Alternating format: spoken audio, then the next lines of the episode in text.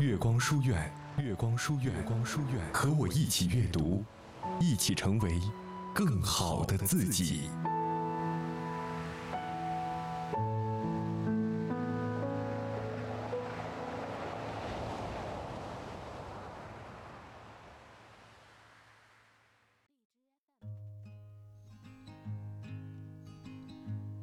各位好，周六的晚上又到了和大家分享好书的时候了。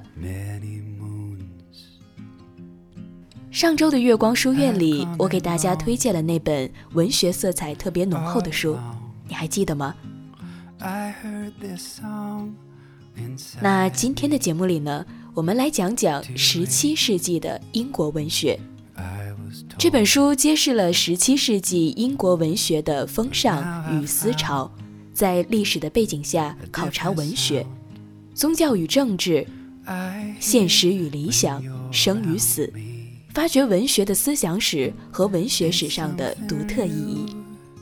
这本书的作者是杨周汉，他是中国莎士比亚研究的拓荒者，当代中国比较文学的奠基人，学贯中西的比较文学和西方文学研究大师。西方古典文学、英美文学翻译家杨昭汉先生先后执教西南联大、清华大学、北京大学，历任北京大学教授、英国文学教研室主任、中国社科院外文所学术委员会副主任。同时，他也是中国莎士比亚研究会第一届副会长，中国比较文学学会第一届会长，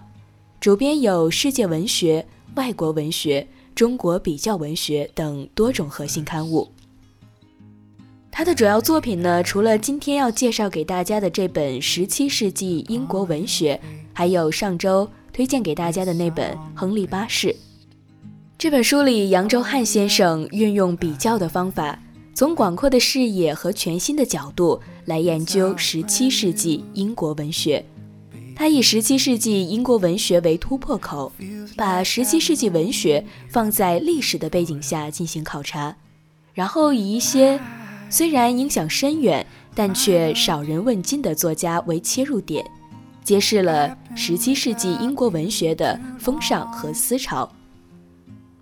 发掘了这一时期英国文学在思想史和文学史上的独特意义。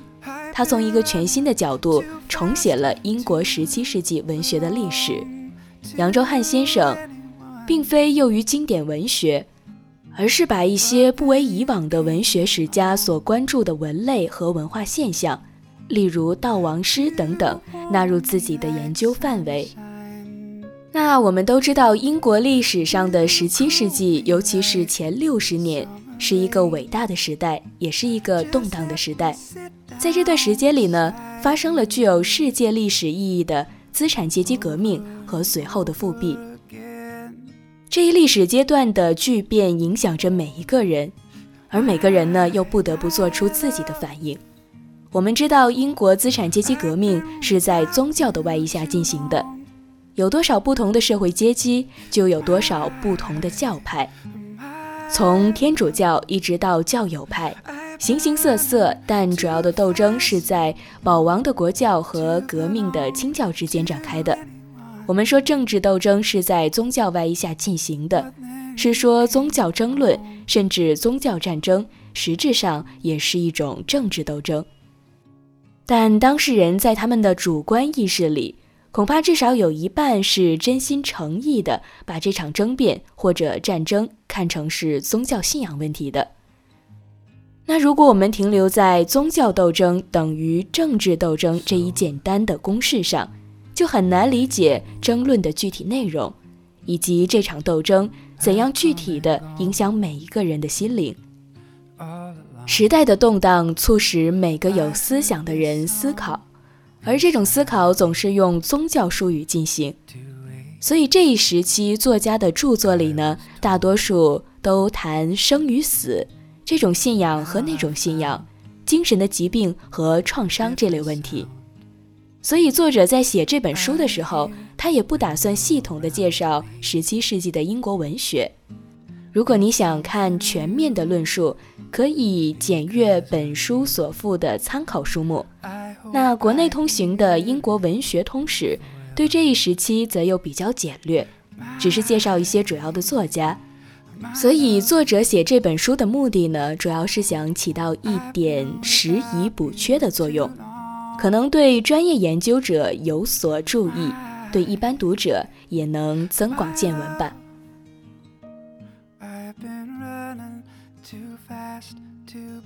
作者杨周汉所选的作家作品，不可能是从主观认识和兴趣出发，这只是一个初次的尝试，希望因此而有更好、更完整的断代国别文学史出现。由于这里的作家大多比较陌生，他们的作品也大多没有译本，所以尽量多一些选段，以免空谈，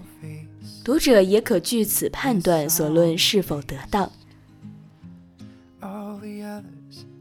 那讲到这里呢，各位亲爱的听友，你还在听吗？或许今晚介绍给大家的这本书，对于大多数人来讲会觉得比较陌生，但是对于一些喜欢文学的朋友，我想对你一定会有很大的帮助的。那如果你对十七世纪的英国文学感兴趣的话呢，可以仔细阅读这本来自扬州汉先生的书。那又到了该和大家说再见的时候了。下周二的晚上十点整，我依然在这里等你。好了，晚安，各位。too fast to belong to anyone. But then you came along.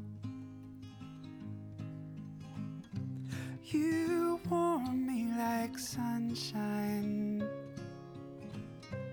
You cool me like summer rain. Just let me sit down beside you.